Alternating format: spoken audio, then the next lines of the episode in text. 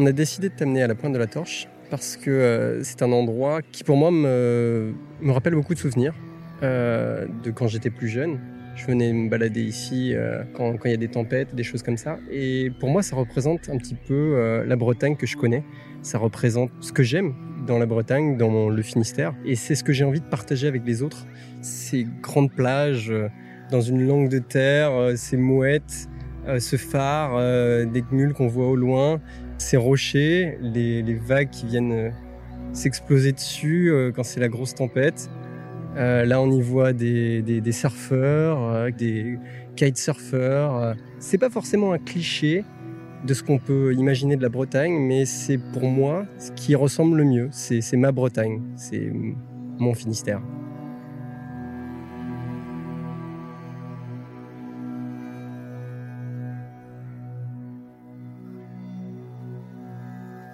Se balader.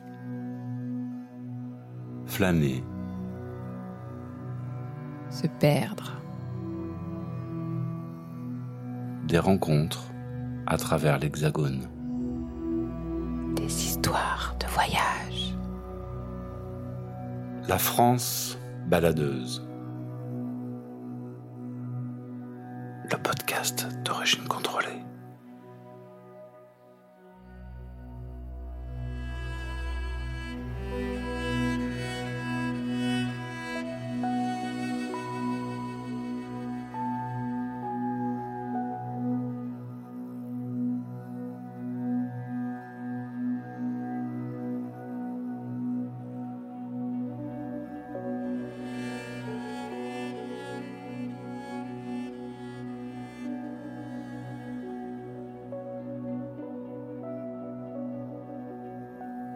L'océan a quelque chose de magnétique, d'enivrant, de mystérieux.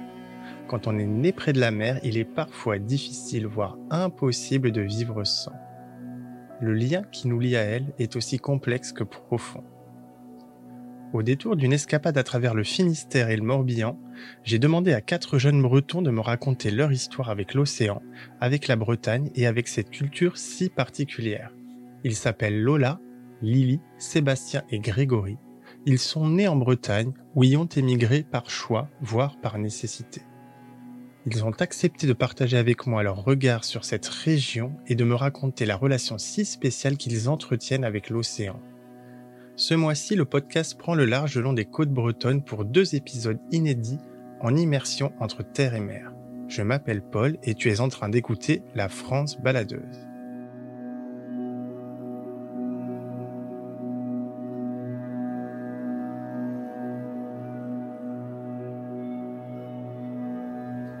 Je m'appelle Grégory, j'ai 36 ans, j'habite dans le Finistère Nord et je suis photographe et vidéaste.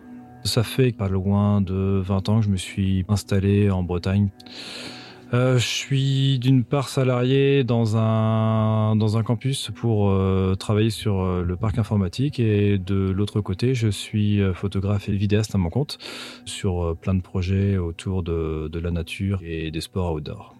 J'ai grandi euh, vraiment loin de la Bretagne parce que je suis né à Blois dans le Loir-et-Cher et j'ai grandi dans un petit village qui est en bord de Sologne. Je me suis mis à faire de la voile dès l'âge de 8 ans sur un petit lac euh, qui avait à côté et j'ai toujours été attiré par la mer alors que j'y ai pas forcément grandi. Je voulais tourner ma vie clairement autour de autour de la mer et faire de la mer mon lieu de vie, un métier et tout ça. Donc euh, la voile c'était vraiment le support un, un peu d'introduction en tout cas pour pour se connecter à la mer et je pratiquais autant que possible sur ce petit lac forcément toutes mes influences, toutes mes lectures, tout ce que je consommais comme contenu à l'époque, il n'y avait pas de réseaux sociaux, j'avais pas internet, c'était forcément des magazines, des livres, euh, et c'était très vite des récits de, de skippers euh, qui racontaient leur Vendée Globe, euh, leur roue du Rhum, etc. Et des gamins, c'est vrai que je sais pas, j'avais peut-être peu plus de 10 ans à l'époque en tout cas.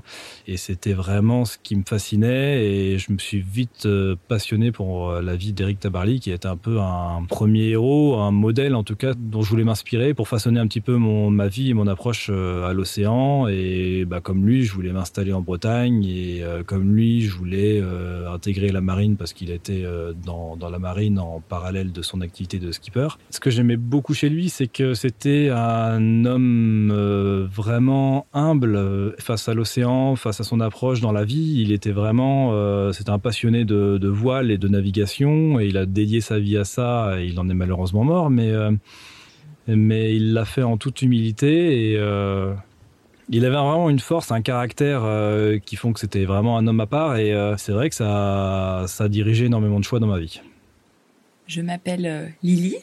J'ai euh, 38 ans dans quelques jours. Du coup, je suis bretonne.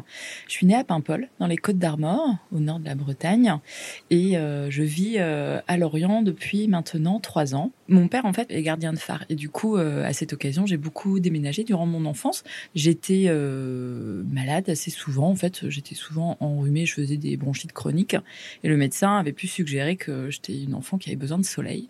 Donc, euh, il a demandé sa mutation euh, en Corse, euh, à Calvi, où il a été en poste pendant 2-3 ans à peu près.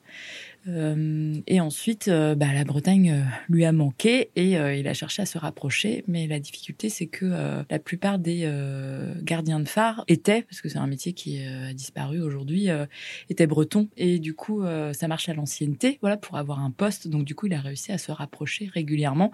Il a commencé sa carrière en fait en phare en mer quand je suis née, donc il y a maintenant 38 ans. Et assez vite, ma mère lui a dit que euh, c'était pas possible en fait avec deux jeunes enfants, parce que mon frère est arrivé deux ans après. Parce qu'en fait, il partait 15 jours et il revenait 15 jours et il repartait 15 jours. Et c'était euh, compliqué pour ma mère de gérer euh, seule le quotidien, parce qu'elle travaillait aussi. Donc, euh, du coup, il a plutôt après fait des phares en terre. Effectivement, j'ai toujours eu un phare dans mon jardin.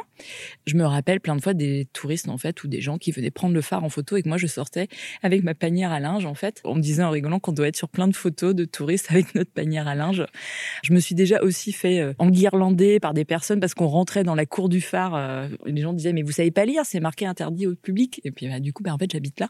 Voilà, c'est des quelques petites situations cocasses où, pareil, quand j'allais euh, au lycée le matin, je ne me coiffais plus en fait. Je me coiffais dans le bus. J'avais 100 mètres à faire à pied et euh, sur la pointe du Roc à Granville, euh, il y avait beaucoup de vent et certains matins d'hiver, euh, voilà, je me coiffais après dans le dans le bus.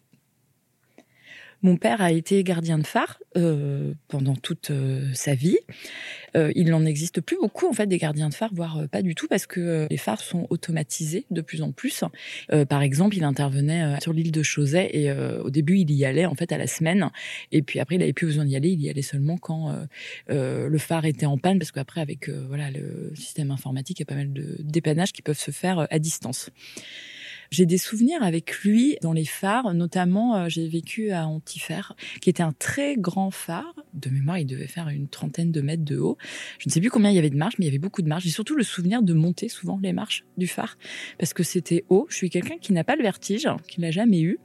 J'aimais beaucoup euh, aller tout en haut euh, et être présente la nuit, voir euh, notamment au phare d'Antifer, ce qui était impressionnant, c'est qu'il y avait déjà la falaise de 100 mètres de haut, plus le phare de 30 mètres. Euh, donc c'est vrai que c'était euh, c'était plutôt chouette. J'ai souvenir dans les phares aussi de euh, d'un mobilier souvent assez vétuste et dans les logements aussi parce que j'ai vécu dans les logements des phares et balises. Voilà des peintures à rafraîchir, euh, voilà des et puis des euh, le phare d'Antifer en fait on arrivait de Corse. Où quand même on avait un climat bah, du sud hein, que tu connais très bien. Euh, et on est arrivé là euh, alors je sais plus à quelle période mais on est arrivé euh, mon père avait pu euh, je crois évoquer avec ma mère que on était proche du bourg et que finalement, en fait, la première maison se trouvait à un kilomètre. On était vraiment au bout de la falaise. Il y avait le phare et les trois maisons au pied. Et que euh, cette première soirée, j'en ai un souvenir très fort. Elle a été euh, euh, pas simple parce que du coup, il faisait froid. il fallait voir si la chaudière marchait. il y avait tous les valises et les cartons qui arrivaient. puis bah la perte de repères, forcément. Enfin, j'avais six ans, six ans et demi. C'était aussi bah, s'adapter, toujours changer d'école. Donc je pense que je suis quelqu'un aussi, c'est pour ça que j'ai beaucoup déménagé dans ma vie et que je, tous les deux, trois, quatre ans, j'ai besoin de bouger. Même si aujourd'hui, à Lorient, j'ai le sentiment d'avoir euh, euh, envie de poser euh, davantage mes cartons.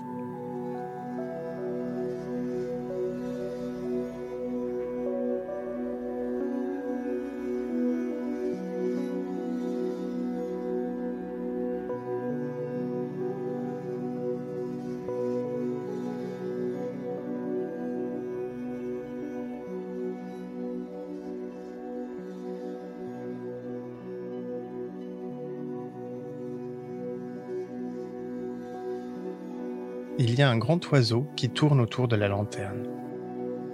Il glisse contre les vitres en battant des ailes, s'écarte, se fait prendre par un des faisceaux de lumière, tourne avec lui, plonge à nouveau vers le feu. Il ne crie pas. Je suis sorti sur la galerie pour mieux le voir. C'est un oiseau brun, je ne connais pas son nom. Le feu de sein est trop net, le mauvais temps va revenir. Plus tard, avec les vents de terre, nous aurons des milliers d'oiseaux et la brume. Cinq heures. Ces heures m'ont paru vides. J'écrirai bien n'importe quoi. Je suis monté plusieurs fois dans la lanterne et j'ai tourné lentement le feu, m'appliquant à demeurer dans la zone d'ombre, derrière les trois panneaux éblouissants. On ne peut être plus invisible.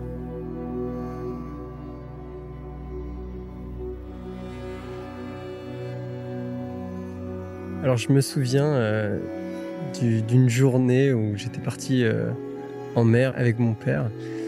C'était pas un très grand bateau, hein, 5-6 mètres, euh, mais on était parti en, mer, euh, voilà, pêcher, du maquereau euh, à la mitraillette, comme, on dit. On était dans, la baie de Douarnenez, bercé par les vagues, et on, pêchait, et, et ça ne s'arrêtait pas. On n'arrêtait pas de remonter du poisson, des maquereaux à ne plus finir. Et euh, on a fini la journée euh, avec plus de, plus de 200, euh, 200 macros. Et je me souviens quand je commençais à, à vider les poissons euh, directement dans, dans le bateau, on rentrait au port. Et là, c'était comme, euh, comme les chaluts euh, qui rentrent de pêche après plusieurs semaines avec toutes ces mouettes qui tournent autour du bateau. Ben là, c'était exactement pareil, sauf qu'on était de, dans notre petit bateau de, de 5 mètres et tout le monde était sur la digue en train de pêcher et ils nous regardaient parce qu'il y avait cette, ce nuage de mouettes qui nous suivait. Et, euh, voilà, c'était un moment euh, très particulier de mon enfance, euh, d'a- d'aller pêcher, que ce soit voilà avec mon père ou, mon grand-père. Ça, fait partie de, la culture bretonne aussi, de la pêche. D'être proche de la mer et d'aller faire du surf ou d'aller pêcher, c'est naturel parce que voilà, c'est quelque chose qui est aussi ancré dans la culture, que ce soit à Douarnenez, euh, avec la sardine ou, ailleurs. C'est quelque chose qui, qui fait partie euh, à part entière du, Finistère et de la Bretagne. Je m'appelle Sébastien, euh, j'ai 32 ans, je vis à Pouldrezic, euh, je suis né à Quimper. Ça fait maintenant euh, trois ans que je suis revenu en, Bretagne. J'ai voyagé pendant cinq ans, un peu partout dans le monde. Euh, je suis revenu en Bretagne parce que ça, me manquait et aussi euh, parce que c'est là que, j'ai toujours vécu. Je m'appelle Lola, j'ai 29 ans. Euh, je suis pas originaire de Bretagne. Euh, moi, je suis née à Toulon, dans le Var. Donc la Bretagne, c'est un peu ma terre d'adoption et je suis très contente de vivre ici parce qu'elle m'a permis de, de commencer à vivre de ma passion, qui est la photographie. Parce que c'est un endroit qui s'y prête quand même très bien. Et surtout, c'est un endroit qui m'a permis de rencontrer Sébastien, avec qui euh, je travaille. Euh, Je suis arrivée en Bretagne il y a 4 ans maintenant, euh, grâce à euh, une amie à moi qui m'a proposé de monter une entreprise. Et dès mes premiers pas à Lorient, je me suis dit, euh, ok, non, c'est là. Je resterai. Je resterai ici. J'ai décidé que euh, je ne reviendrai pas dans le sud, mais surtout, je n'irai pas ailleurs non plus. Ce que je trouve en Bretagne euh, et que je ne trouvais pas en Provence, euh, c'est euh, une bon déjà une variété de paysages euh, assez incroyable, ça on peut pas le nier. Euh, mais c'est aussi une vraie chaleur humaine. Euh, alors peut-être pour compenser euh, le mauvais temps, on le connaît, le mauvais temps breton, ce fameux crachin. Quand on arrive ici, on plonge dans quelque chose de tellement riche que euh, on en ressort en se disant euh, mais moi aussi je veux faire partie de ça, moi aussi je veux découvrir ça.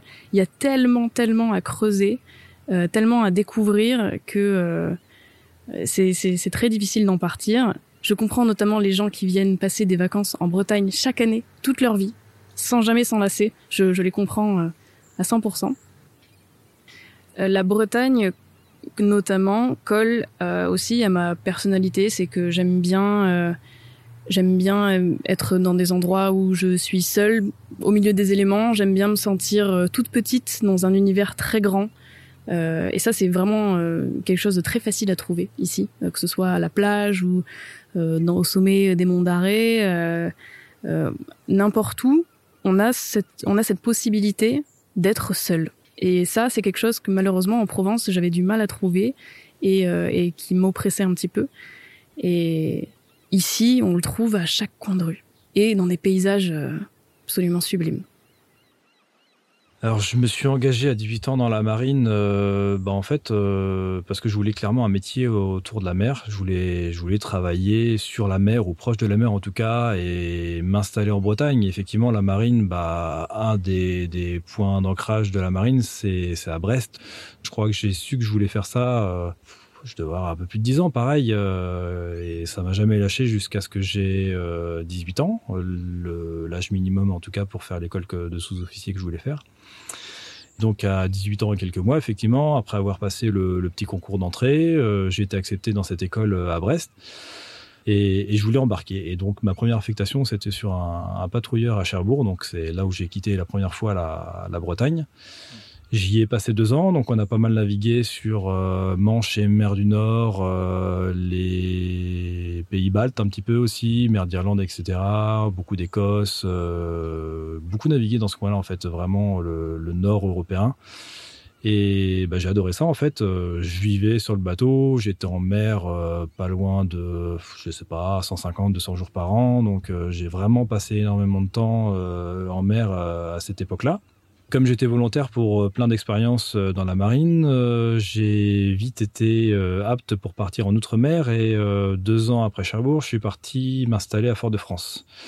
Fort-de-France, c'est la Martinique, c'est une petite île, donc on est clairement entouré de d'eau, la mer des Caraïbes et tout ça, c'est vraiment bah, le paradis. Hein. Quand on a 20 ans, c'est plutôt pas mal comme vie. Je passais mon temps dans les lagons à faire du kite. Euh, s'il n'y avait pas de vent et qu'il y avait des vagues, j'allais surfer. S'il y avait ni vagues ni vent, j'allais faire de la chasse sous-marine. Bref, je passais vraiment l'essentiel de mon temps dans, la mer à l'époque. Euh, jusqu'au jour où en fait j'ai eu un accident de kite et euh, je me suis craché sur une, une roche. J'ai dû être rapatrié sanitaire. ils m'ont demandé où je voulais aller. J'ai dit Brest forcément. Je voulais revenir en Bretagne pour faire ma convalescence. Et petit à petit, au fur et à mesure que je récupérais, je, bah, j'avais envie de retourner sur la côte, voir les copains faire du kite. Et je me suis mis en fait à la photo pour euh, prétexter un petit peu pour, euh, pour avoir une activité à faire, pour, euh, pour continuer à aller à la plage en tout cas. J'ai continué comme ça ma carrière de marin, euh, mais au fond de moi, il y a quelque chose qui avait changé en fait depuis cet accident-là. J'avais découvert autre chose en fait avec la photo, la vidéo et tout ça. J'avais découvert un peu une autre vie et j'allais pour quitter la marine quand en fait on m'a proposé une affectation à Dakar pendant deux ans au Sénégal. Je me suis dit c'est peut-être pas mal. Euh, d'y aller quand même pour finir un peu sa carrière, de faire une dernière petite expérience euh, à l'étranger. Donc je suis reparti deux ans en Afrique. Pareil, sur mon temps libre, je surfais énormément. J'ai pas fait beaucoup de kite là-bas parce qu'il n'y a pas énormément de vent, mais il y a des belles vagues. Donc j'ai passé beaucoup de temps à surfer et à faire des photos. C'est devenu de plus en plus envahissant dans ma vie. 12 ans après avoir été entré dans la marine, en tout cas, j'ai décidé de, quitter pour, euh, pour faire totalement autre chose et en fait euh, vraiment euh, bah, construire une vie autour de Brest et sans, sans, avoir de contraintes professionnelles à bouger régulièrement en tout cas. J'ai toujours aimé vivre un petit peu à, la campagne ou, en retrait. Et euh, c'est ce que je retrouve ici, euh, d'être un petit peu aussi au, bout du monde. Hein. C'est ce, que, signifie le Finistère, Pénarbed en breton. J'aime être ici parce que euh, j'aime les gens. J'aime les gens qui, vivent ici. j'aime aussi cette culture bretonne auquel je, suis très attaché. J'aime tout ce qui se passe ici et j'ai du mal à retrouver ça ailleurs en France ce que je vois dans la culture bretonne, c'est pas forcément. Euh, alors évidemment, il y, a les, crêpes, le cidre, euh, c'est ce que les personnes viennent euh, découvrir ici en Bretagne. Mais pour moi, c'est pas forcément ça. C'est aussi la convivialité avec d'autres personnes que je retrouve ici. C'est plus que des crêpes et du cidre. Et, et un drapeau, c'est aussi c'est une langue, c'est c'est une histoire. et tout ça, je m'y sens vraiment attaché. J'ai exactement 32 ans on va dire que ces trois dernières années sont les meilleurs moments que, euh, que j'ai passés en Bretagne. Euh, parce, que j'ai, parce que je l'ai quitté et parce que j'y suis revenu. Et j'ai vu pourquoi elle me manquait. J'ai grandi en Bretagne, euh, proche de la mer. La mer me rappelle des souvenirs, des endroits où on a vécu, on a grandi. Euh, je trouve que la Bretagne aujourd'hui, c'est une vraie terre d'accueil pour les jeunes entrepreneurs. Il y a un vrai, une vraie vague de jeunesse qui euh, a vécu en Bretagne, est partie se former, voyager, qu'importe, et est revenue en Bretagne. Et ces gens-là euh, s'installent ici et créent quelque chose de nouveau. Et ce qui est intéressant, c'est de voir à quel point les jeunes entrepreneurs se réapproprient certains codes de la Bretagne. Euh, certains font euh, du cuir de poisson, des matelas en laine, pour, euh, alors certes, répondre à une demande, répondre à un besoin et, et à des valeurs écologiques, par exemple, mais aussi parce que on leur donne l'opportunité, parce qu'ils peuvent le faire. Je trouve que la Bretagne, c'est une terre très accueillante. On pourrait euh, peut-être penser euh, que c'est difficile de vivre dans des endroits isolés, mais pas du tout. Parce que où qu'on aille, on peut trouver une communauté de gens euh, qui ont de l'énergie, qui ont des projets. euh, on trouve par exemple un nombre incalculable de maraîchers locaux qui font du bio. euh, on trouve des gens qui font euh, des échanges, euh, que ce soit de, de, de produits, de bons procédés. Il y a tout un élan, un, peu un, un essor, une énergie qu'on trouve ici qui est euh, admirable. Et, euh, et je pense que c'est pas prêt de s'arrêter. Mon père parle breton, euh, du coup, je me rappelle quand on vivait en Corse euh, de le voir. euh, bah, il avait pris des cours à distance, mais c'était difficile parce que du coup, comme toute langue, ça doit être parlé et que si t'as personne pour parler avec toi, c'est compliqué. Et mes grands-parents parlaient tous breton. Je me rappelle notamment quand j'allais à Bégard, dans les Côtes d'Armor, chez ma grand-mère, quand on allait au marché, quand j'avais 6-7 ans. en fait, généralement, elle rencontrait des voisines ou des amis et elle se parlait en breton. Et généralement, je savais que quand elle parlait breton, c'était des histoires de grands qui me concernaient pas. Euh, voilà, des histoires de, de couple euh, ou autres, euh, voilà, que je devais pas comprendre ou d'argent, voilà, des histoires de grands dont je n'avais pas avoir connaissance. Et, du coup, ça m'énervait beaucoup quand j'étais euh, petite euh, fille parce que je disais à ma grand-mère, mais de quoi vous parlez? Je comprends pas. Par contre, mes enfants sont en filière euh, bilingue tous les deux. En fait, ils apprennent le français et le breton. Euh, La ville de Lorient, dans ses euh, écoles euh, municipales, euh, propose des classes bilingues où euh, le breton est enseigné à 50% comme le français. Donc, ils sont tous les deux euh, en école bilingue. Alors, pour moi, l'avantage, il est multiple en fait. Il est euh, déjà, c'est la question du bilinguisme. Je pense que c'est important d'être baigné dans une autre langue euh, bah, dès le départ. Voilà, je pense que c'est sûrement plus facilitant pour l'apprentissage des langues plus tard. C'est aussi bah, faire vivre notre patrimoine, mon patrimoine. Voilà, cette langue qui peut vite devenir une langue morte en fait. La Bretagne est magnétique à mes yeux car euh, elle, euh, euh, j'y ai peu vécu et du coup j'ai une forme d'attachement qui s'est opérée très très jeune en fait. Je pense d'avoir vécu en Corse très très loin et après d'avoir vu aussi observer mon père qui avait envie de rentrer, d'apprendre la langue, de rentrer dans la famille plusieurs fois par an et de devoir repartir. C'était une forme ouais de de déchirement parfois, on peut le dire. Hein, je pense qu'il y a des moments. Euh, donc du coup, euh, oui, il y a vraiment une forme d'attraction. Et après, c'est toute euh, la question de l'ambiance. Ça peut être. euh, Alors, les gens ont souvent quand même un avis sur la Bretagne, en fait. Enfin, euh, les gens aiment la Bretagne. Après, on rigole beaucoup de son climat. Il y a le côté folklorique des fest-noz de la langue qui peut interpeller aussi parfois. Enfin voilà, moi je sais que d'avoir mes enfants bilingues, il y a des personnes qui enfin voilà, qui comprennent pas un peu ce côté identitaire, alors que c'est pas le propos en fait. Euh, moi, je suis très ouverte sur le monde, euh, la France. euh, je pense que l'un n'empêche pas l'autre. C'est plutôt préserver aussi son patrimoine. Euh, voilà, c'est la beauté aussi des paysages, euh, le fait que je me sente chez moi. euh, L'environnement, il y a toujours des balades à faire, euh, et puis c'est là aussi où euh, toute ma famille était présente. Et je pense que ça c'est important, même si aujourd'hui une bonne partie de ma famille euh, n'est plus. hein, c'est une forme de peau de chagrin, hein, la famille, mais euh, mais j'y reste attachée. Puis c'est moi qui construis ma famille aujourd'hui. Si voilà, je prends un peu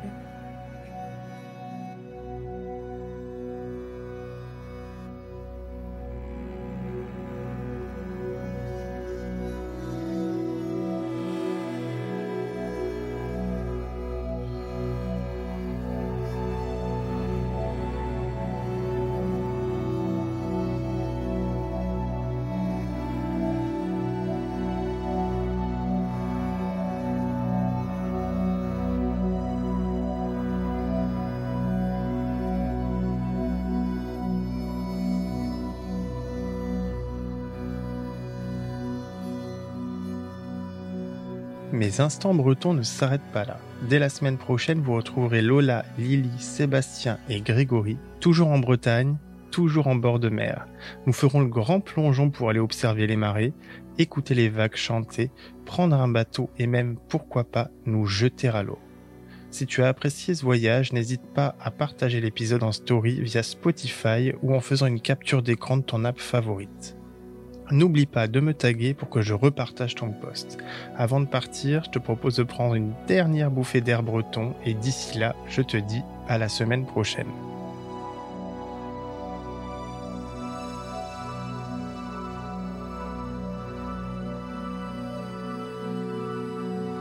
La torche en hiver, c'est une expérience un peu étrange, dans le sens où on arrive dans un endroit où il n'y a absolument personne. On a une petite crêperie à côté du parking qui, euh, je crois, est fermée en hiver. Euh, C'est-à-dire que la seule vie, ça va être les, les- le peu de gens qui marchent, le très peu de surfeurs qui surfent, euh, et je les admire, honnêtement. Ceux-là, ils ont du courage. Et euh, moi, ce que j'aime particulièrement, les jours, euh, bon, les jours où il y a beaucoup de vent, et il y a toujours du vent à la torche, ça il faut le savoir, c'est que quand on marche euh, autour de, la langue de terre et que la marée commence à descendre, bah il neige. Mais il neige de l'écume. Donc on se prend en plus les flocons d'écume euh, dans la figure. Euh, Bon, ça fait rire, ça nous fait rire nous, ça fait rire les enfants, c'est toujours chouette. Et en arrivant au bout, bah, il neige autour de ce gros rocher euh, qui est caractéristique de l'endroit. On a l'impression qu'il va s'écrouler à tout moment, mais il est toujours là. Et c'est un spectacle qu'on peut admirer pendant des heures sans bouger, sans même voir le temps qui passe, et sans même comprendre pourquoi on est toujours là. Sans être dérangé par les gens qui passent, qui parlent, puisque tout le monde se tait. Le peu de gens qui passent se tait. Tout le monde reste là à admirer le spectacle. Et moi, c'est ce que j'aime beaucoup. Le- la contemplation en solitaire. C'est ça la torche que j'aime.